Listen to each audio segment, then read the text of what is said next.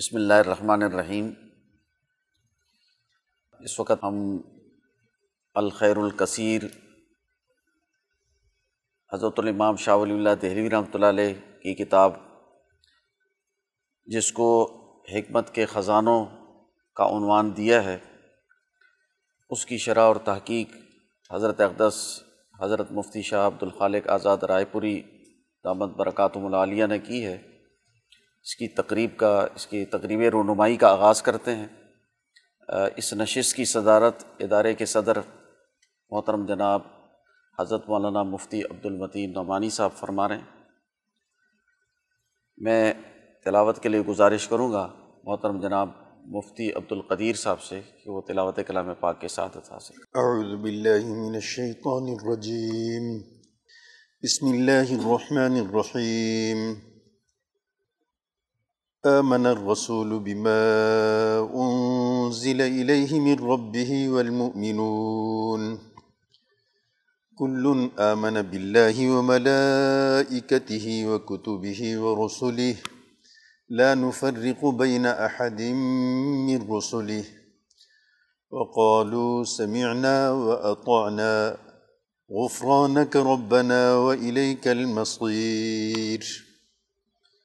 لا يكلف الله نفسا إلا وسعها، لها ما كسبت وعليها ما اكتسبت. ربنا لا تؤاخذنا إن نسينا أو أخطأنا. ربنا ولا تحمل علينا إصرا كما حملته على الذين من قبلنا. ربنا ولا تحملنا ما لا طاقة لنا به. واعف عنا واغفر لنا، وارحمنا أنت مولانا، فانصرنا على القوم الكافرين. صدق الله العظيم. ادارہ رحیمیہ علوم قرآنیہ ٹرسٹ نے اس سے پہلے شاہ صاحب کے علوم پر چار کتابیں تحقیق و ترجمے کے ساتھ شائع کی ہیں۔ دو کتابیں عربی میں ہیں۔ اللمحات اور تعویل الاحادیث اور دو کتابیں ترجمہ کی ہیں۔ المقدمہ فی قوانین ترجمہ اور مقدمہ فتح الرحمٰن۔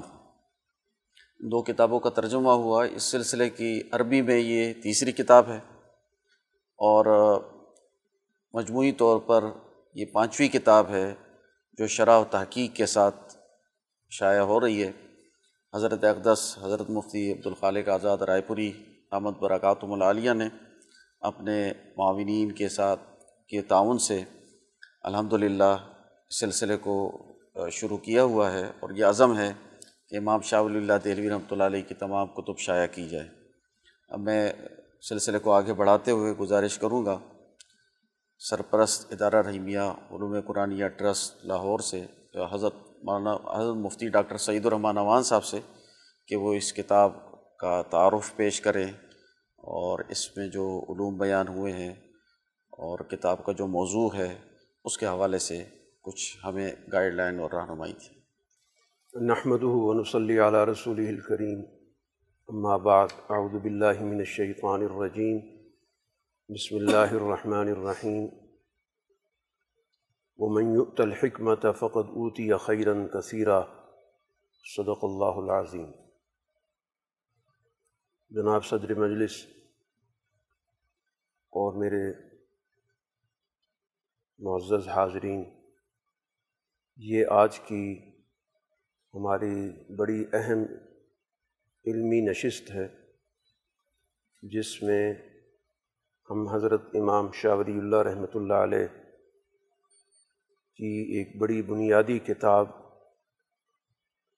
الخیر الکثیر، کی جو شرح و تحقیق حضرت مولانا مفتی شاہ عبد الخالق آزاد رائے پوری مدض العلی نے کی الفیض الکبیر کے نام سے۔ یہ کتاب بنیادی طور پر حکمت ولی اللہ سے تعلق رکھتی ہے۔ شاہ صاحب رحمۃ اللہ علیہ کو یہ امتیاز حاصل ہے کہ انہوں نے دین اسلام کی جو بنیادی خصوصیت ہے، اس کو حکمت کے عنوان سے متعین کی اور اس حکمت کی دو شاخیں یا دو قسمیں بیان کی جو گویا تمام چیزوں پر حاوی ہیں۔ ایک کو حکمت نظری کہتے ہیں، جس کا تعلق بنیادی طور پر انسانی فکر، اس کی سوچ، اس کے فلسفے اور اس کے اس ارتقائی مرحلے سے ہے کہ جس میں اس کو ذات الہی کا عرفان حاصل ہوتا ہے۔ اور دوسری قسم حکمت عملی کہلاتی ہے۔ کہ یہ حکمت نظری کس طور پر کائنات میں وجود پذیر ہوئی، کیا شکل اختیار کی اس کے نتیجے میں کائنات میں کتنے عالم پیدا ہوئے اور پھر ان عالموں میں عوالم میں خود اس انسان کی حقیقت کیا ہے اور وہ کس طرح اس دنیا میں اللہ تعالیٰ کی صفات کا مظہر بنتا ہے اور اس میں جو سب سے اعلیٰ نمونہ اس کائنات کے اندر وجود میں آیا وہ رسول اللہ صلی اللہ علیہ وسلم کی ذات ہے۔ تو شاہ صاحب نے اس کتاب میں حکمت کے دونوں پہلوؤں سے گفتگو کی۔ حکمت نظری یا حکمت الہی جس کو کہا جاتا ہے، اس کی تفصیلات بھی متعین کی ہیں۔ اور جو بنیادی موضوع ہے حکمت الہیہ کا کہ ذات الہی، اس کی صفات، اس کی تجلیات، اس کا نظام حکمت کیا ہے؟ انسان ایک عرصہ دراز سے اس کائنات کی حقیقت جاننے کی کوشش میں ہے اور ابھی تک جو معلوم علم ہے، وہ اس حقیقی علم کے مقابلے پر کتنا ہے؟ اس کا بھی ابھی ادراک نہیں۔ کہ اس معلوم علم کا، اس نامعلوم حصے سے کیا تناسب ہے؟ یہ ابھی تک کوئی دعویٰ نہیں کر سکا کہ یہ بتائے کہ اس نے بیس فیصد علم حاصل کر لیا اور ابھی اسی فیصد باقی ہے۔ اسی سے ہم اندازہ کر سکتے ہیں کہ حکمت الہی اتنا وسیع، اتنا گہرا، اتنا بلند علم ہے کہ جہاں پر جا کر انسانی عقل محو حیرت ہوتی۔ اس ذات تک اس کی اس محدود درجے میں رسائی نہیں ہے کہ اس کا ادراک کر سکے۔ حتیٰ کہ وہ جو تجلی ہے، جس کو شاہ صاحب کہتے ہیں تجلی ذاتی اس کا بھی پوری طرح اسے ادراک نہیں، جس کے ذریعے عرفان الہی تک پہنچا جاتا ہے۔ اس سے کم درجے کی جو صفات کی تجلیات ہیں، وہ پھر جو علماء حقیقت ہیں، وہ ان کی رسائی وہاں تک ہوتی ہے۔ اور پھر وہ اس کو اپنی اپنی زبان میں مختلف انداز سے بیان کرتے چلے آئیں شاہ صاحب کی اس کتاب کی بڑی ایک اہم خصوصیت ہے، وہ بلکہ پوری فکر کی بڑی ایک بنیادی بات ہے کہ شاہ صاحب اپنی فکر پیش کرنے میں اجتماعی جو انداز فکر ہے، اس کو نمایاں کرتے یہاں پر شاہ صاحب نے اپنی کتاب میں ایک لفظ کا خاص طور پر ذکر کیا، حزب الحکمت۔ یعنی حکمت کی بھی ایک پارٹی ہے، ایک اجتماعیت ہے، گویا ایک اجتماعی نقطہ نظر ہے جس کی شاہ صاحب ترجمانی کر رہے ہیں۔ اس حزب الحکمت کے حوالے سے کئی پہلوؤں پر شاہ صاحب نے گفتگو کی ہے۔ بتانے کے لیے کہ ان کی جو سوچ ہے، وہ محض کوئی تفرد پر مبنی نہیں ہے، بلکہ ایک اجتماعی فکر کی نمائندگی کرتی ہے۔ اور وہ اس سے قبل جتنے بھی حکمہ گزرے ہیں، ان سب کی نمائندگی بھی کرتے ہیں اور آج کی دور کی زبان میں اب وہ اس حکمت کو پیش کر رہے ہیں۔ پھر اسی طرح حکمت عملی کے حوالے سے نبوت اور خاص طور پر رسول اللہ صلی اللہ علیہ وسلم کی نبوت کو انہوں نے نمونے کے طور پر پیش کیا کہ حکمت کا نمونہ دنیا کے اندر وہ رسول اللہ صلی اللہ علیہ وسلم کے کمالات ہیں۔ جن سے ہم اس حکمت عملی کو اچھی طرح سمجھ سکتے ہیں۔ اور یہی حکمت عملی در حقیقت آج کی سب سے بڑی ضرورت ہے کہ اس سے ہماری واقفیت پیدا ہو اور اس حکمت عملی کی اساس پر معاشرے کا نظام وجود میں آئے۔ موجودہ نظام وہ حکمت سے بالکل خالی ہے۔ دونوں حوالوں سے۔ نظری حکمت سے خالی ہے کہ مادہ پرستی وجود میں آ گئی اور عملی حکمت سے خالی ہے کہ ظلم اور فساد کا راج ہے۔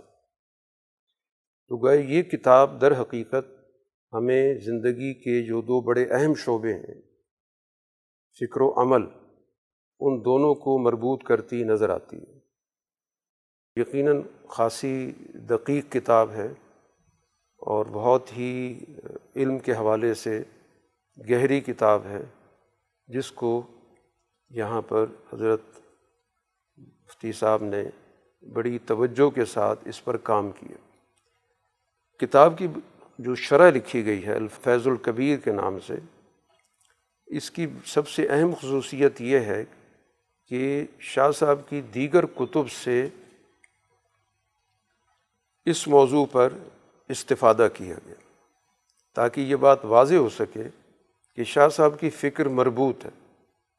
ورنہ عام طور پر دنیا میں جو کتابیں لکھنے والے لوگ ہوتے ہیں، ان کی بسا اوقات لکھنے کی تعداد، کی گئی کتابیں ہیں، تعداد بہت زیادہ ہوتی ہے۔ لیکن ان کا آپس میں کوئی ربط اور تعلق نہیں ہوتا۔ ایک خاص ماحول میں یا کسی خاص کیفیت میں یا کسی خاص تأثر میں ایک کتاب لکھ دی جاتی ہے۔ اور پھر اس کے بعد اگلی کتاب کسی اور پس منظر میں کسی اور چیز سے متاثر ہو کر، مروب ہو کر لکھ دی جاتی ہے۔ اور یوں ان کی فکر کیا کوئی آپس میں ربط نہیں ہوتا۔ وجہ یہ کہ بنیادی فکر موجود ہی نہیں ہوتی۔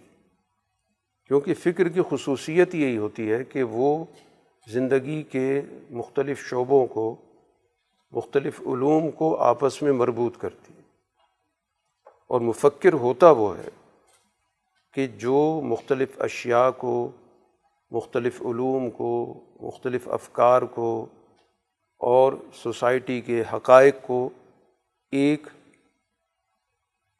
نظریے کے تحت جمع کرتا ہے، دیکھتا ہے اور ان کے درمیان جو کوئی ظاہری تضاد ہے اس کو ختم کرتا ہے۔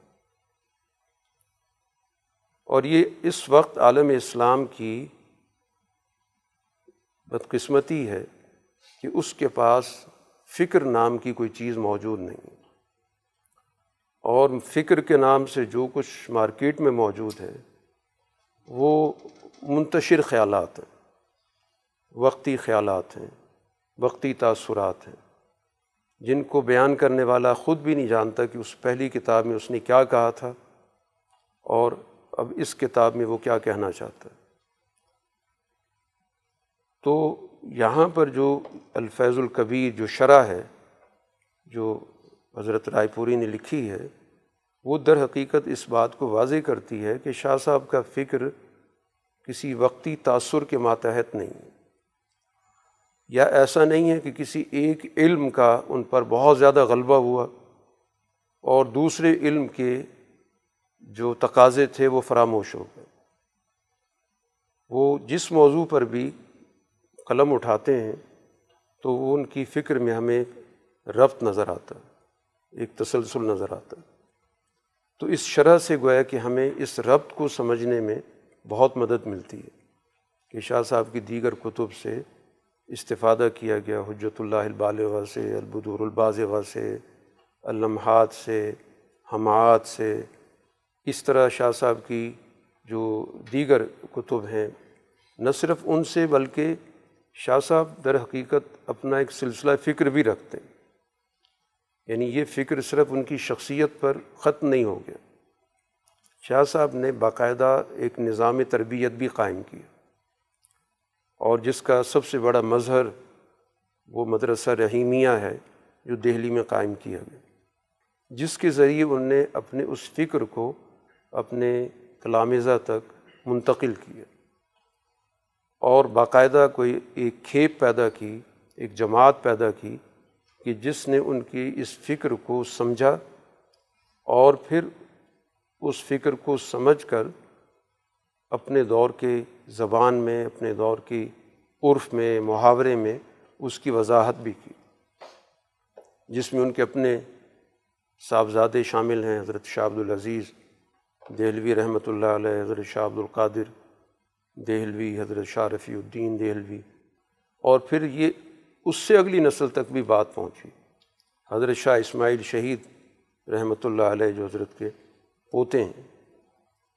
تو حضرت نے ان سب کی کتب سے استفادہ کیا کہ یہ فکر کس طرح مرحلہ ب مرحلہ آگے بڑھی اور کس طرح مزید اس میں نکھار آیا، کس طرح اس کی مزید وضاحتیں اس میں شامل ہوئیں تو حضرت شاہ اسماعیل شہید کی کتاب ابقات اس حوالے سے بڑی بنیادی کتاب ہے شاہ صاحب کے فلسفے کو سمجھنے کے لیے۔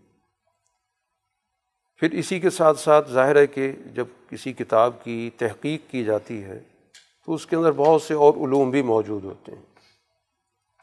ان کو تلاش کرنا کہ یہ کن احادیث سے ماخوذ ہے، کن احادیث کی طرف شاہ صاحب اشارہ کر رہے ہیں، اس کی بنیاد کیا ہے تو ان تمام احادیث تک رسائی حاصل کرنا، ان کو تلاش کرنا، یہ ظاہر تحقیق کا ایک لازمی جز ہوتا ہے۔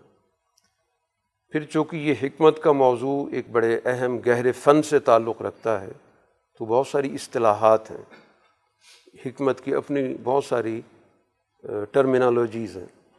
تو ان کو واضح کرنا تاکہ کتاب کو اصل پس منظر میں سمجھا جا سکے۔ تو اس کے لیے بھی جو متعلقہ کتب تھیں ان سے استفادہ کیا گیا۔ تو یوں کو ہے کہ یہ بہت ساری کتابوں کے مطالعے کے نچوڑ کے طور پر یہ ہمارے سامنے الفیض الکبیر جو الخیر الکثیر کی شرح ہے ہمارے سامنے آتی ہے۔ پھر اس کتاب سے استفادے کے لیے ایک بڑی اہم بات جس کی بڑی ضرورت محسوس ہوتی ہے کہ یہ پڑھنے والے کو محسوس ہو کہ مضامین میں کس طرح کی ترتیب ہے، کس طرح کا تسلسل ہے، کس طرح اس کے پیراگراف ہیں، پھر ان کی ذیلی تقسیم کیا ہے۔ کیونکہ گزشتہ دور میں جب کتابیں لکھی گئیں تو وہ مسلسل ایک عبارت چل رہی ہوتی۔ ہے اس میں اندازہ نہیں ہوتا کہ یہ مفہوم جملہ کہاں مکمل ہوا، کہاں سے نئی بات شروع ہوئی، کہاں سے اس کی ذیلی بات شروع ہوئی، کہاں سے پھر اس سے اگلی بات تشریح کے طور پہ شروع ہوئی۔ تو یوں اصل کتاب کو سمجھنا ہی ایک بڑا اہم کام ہوا کرتا تھا۔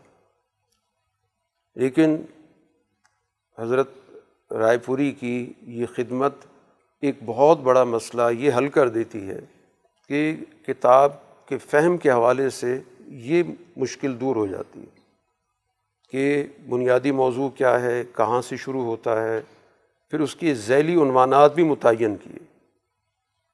اور ان ذیلی عنوانات کے پھر اگر کوئی نیچے جہاں جہاں ضرورت پڑی تو اس کے مزید عنوانات متعین کیے گئے۔ تو یوں گویا کہ جو بنیادی کتاب ہے، اس کا جو ڈھانچہ ہے، وہ پڑھنے والے کے لیے واضح ہو جاتا ہے۔ اب اس کی ساری توجہ اس بات پہ جائے گی کہ اس کے مفہوم کو سمجھے کہ اس کا مطلب کیا ہے، اس کی حقیقت کیا ہے، اور کون سا جملہ کس سے مربوط ہے، اور کون سا پیرا کس پیرے سے جڑا ہوا ہے۔ تو یہ ایک بڑا اہم کام ہے ان لوگوں کے لیے جو اس کتاب سے استفادہ کرنا چاہتے ہیں۔ اور یقیناً ایک اچھا خاصا عرق ریزی کا کام ہے کہ اس چیز کو متعین کرنا کہ عبارت کس طرح آپس میں مربوط ہے اور کہاں پر شاہ صاحب نے ایک بات دعوے کے درجے میں کی، کہاں دلیل کے درجے میں کی، کہاں ایک اس کے نتیجے کے طور پر بیان کی، کہاں اس پر مرتب کر کے مزید بنیادیں واضح کی، کون سی بات بطور مقدمے کی کی اور کہاں پر بنیادی موضوع پر بات کی ہے، کہاں اس کی مثالیں بیان کی ہیں، تو اس لحاظ سے گویا کہ اگر ایک شخص اس کا مطالعہ کرنا چاہتا ہے، تو وہ اس مشکل سے نکل جاتا ہے۔ اس کو یہ فیصلہ کرنے میں گویا کہ وقت نہیں لگانا پڑتا کہ وہ پہلے کتاب کے ڈھانچے کو سمجھنے کی کوشش کرے کہ کیا اسلوب ہے، کیا ڈھانچہ ہے، کس طرح کی اس میں تفصیلات ہیں۔ باقی نفس کتاب یا موضوع وہ تو میں نے عرض کیا کہ حکمت اس کا بنیادی موضوع ہے اور خود شاہ صاحب نے بھی اس کتاب کے دو عنوانات ذکر کیے۔ ایک الخیر الکثیر اور ایک دوسرا خزائن الحکمت۔ اور خیر کثیر یعنی بہت بڑی بھلائی، یہ خود اس آیت سے اخذ کی گئی جس میں قرآن حکیم نے کہا کہ جس کو حکمت دی گئی اسے بہت بڑی مقدار میں بھلائی عطا کر دی گئی۔ تو شاہ صاحب نے اسی گویا کے جملے کو، جو قرآن کی آیت کا ایک جملہ ہے، یہ وہ بنیاد ہے جس کو انہوں نے پھر یوں سمجھیں کہ اس پہ پوری کتاب انہوں نے ڈیولپ کر دی کہ یہ حکمت کیا چیز ہے۔ اور قرآن حکیم میں رسول اللہ صلی اللہ علیہ وسلم کو معلم حکمت کہا گیا۔ تو وہ حکمت کس چیز کا نام ہے؟ پھر حضرت نے جو اس پہ ایک مقدمہ لکھا اس کتاب کو سمجھنے کے لیے، تو اس میں یہ بنیادی باتیں واضح کی گئیں کہ حکمت کن کن معنوں میں قرآن حکیم میں استعمال ہو رہا ہے اور پھر ان میں سے شاہ صاحب نے اس کو کن معنوں میں استعمال کیا اور اس کے بنیادی دائرہ کیا ہے اور پھر اس کا اطلاق گزشتہ انبیاء کی جو سیرت ہے، اس میں قرآن حکیم نے کس کس طرح کیا۔ اور پھر اس بات کو بھی واضح کیا کہ یہ جو دونوں حکمتیں ہیں، حکمت نظری اور اسی طرح حکمت عملی، یہ گزشتہ انبیاء کی تعلیمات میں بھی شامل ہیں۔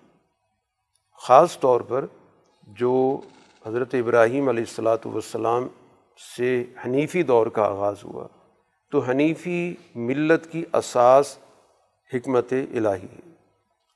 اور اس حکمت کے دونوں جز اس میں شامل ہیں۔ حضرت ابراہیم علیہ السلام کی دعوت میں بھی قرآن حکیم ذکر کر رہا ہے کہ انہوں نے باقاعدہ اللہ تعالیٰ سے یہ دعا کی کہ اے میرے رب حبلی حکمن کہ مجھے حکمت عطا کر۔ تو یہ وہ حکمت نظری، فہم، بصیرت، گہرائی، ادراک، حقائق جو ہیں کائنات کے ان سے واقفیت اور پھر اس کے بعد حضرت ابراہیم کی دعا کا دوسرا جزو ہے، الحقنی بالصالحین۔ کہ اس دنیا کے اندر وہ جو اعلیٰ درجے کی اجتماعیت رہی ہے، اس اجتماعیت کے تسلسل کے طور پر مجھے اس کام کو آگے بڑھانے کا موقع عطا فرما۔ تو گویا یہ حکمت عملی ہے جو اس دنیا کے اندر جماعت انبیاء نے اپنائی تھی۔ اسی طرح باقی انبیاء کے حوالے سے بھی مقدمے کے اندر نشاندہی کی گئی اور پھر ظاہر اس کا نقطۂ کمال رسول اللہ صلی اللہ علیہ وسلم کی شریعت ہے کہ جس کے اندر اس حکمت کو بہت اعلیٰ درجے پر پیش کیا گیا اور جس کا آپ کی اس پوری کابش کا طے کمال وہ واقع معراج ہے، شاہ صاحب نے اس کو بھی ذکر کیا کہ وہ کمالات رسول جو ہے وہ گویا کہ انہوں نے ایک جسمانی شکل اختیار کی اور اس طرح گویا کہ رسول اللہ صلی اللہ علیہ وسلم کا اس تجلی ذاتی سے ایک تعلق قائم ہوا۔ اور پھر اس دنیا کے اندر کمال درجے کا آپ نے حکمت عملی کا ایک نمونہ پیش کیا، وہ سسٹم قائم کیا، جس نے دنیا کے اندر ایک اعلیٰ درجے کا رہتی دنیا تک ایک وہ سنگی میل کے طور پر ہمیشہ اس کو سمجھا جائے گا کہ ہر دور کا معاشرہ اس بات کی جد وجہد کرے گا کہ اس سنگی میل کو جو عدل و انصاف کا تھا، جو انسانی حقوق کے تحفظ کا تھا، جس میں بغیر کسی تفریق کے تمام انسانیت کو حقوق عطا کیے گئے تھے، تو وہ بھی رسول اللہ صلی اللہ علیہ وسلم کا اس دنیا کے اندر ایک اعلیٰ درجے کا جو اسوہ حسنہ ہے، جس کو قرآن حکیم نے کہا وہ آپ نے پیش کی۔ تو یہ کتاب بہرحال یعنی دونوں پہلوؤں سے بڑی اہمیت رکھتی ہے، حکمت نظری کے حوالے سے بھی اور حکمت عملی کے حوالے سے بھی۔ تو اس لحاظ سے گویا اہل علم کے لیے ایک بہت بڑی یہ ایک تحفہ ہے۔ اور ادارہ رحیمیہ علوم قرآنیہ کا بنیادی مقصد یہ ہے کہ کم سے کم جو حضرت امام شاہ ولی اللہ رحمۃ اللہ علیہ کی کتابیں ہیں، ان کو اعلیٰ تحقیق اور تشریح کے ساتھ ان کو باقاعدہ محفوظ کر لیا جائے تاکہ پھر اگلے مرحلے میں جو اس سے جڑے ہوئے اگلے کام ہیں، وہ اس کے لیے بنیاد بن سکے۔ تو جیسے بھی ذکر ہوا کہ تین بنیادی کتابیں جو شاہ صاحب کی عربی میں تھیں، وہ اب تک ہمارے سامنے منظر عام پہ آ چکی ہیں۔ ہم اس کاوش کے لیے یقیناً ہم سب اور جتنی بھی، اعلیٰ درجے کی سوچ رکھنے والے حلقے ہیں، وہ حضرت کے ممنون ہیں۔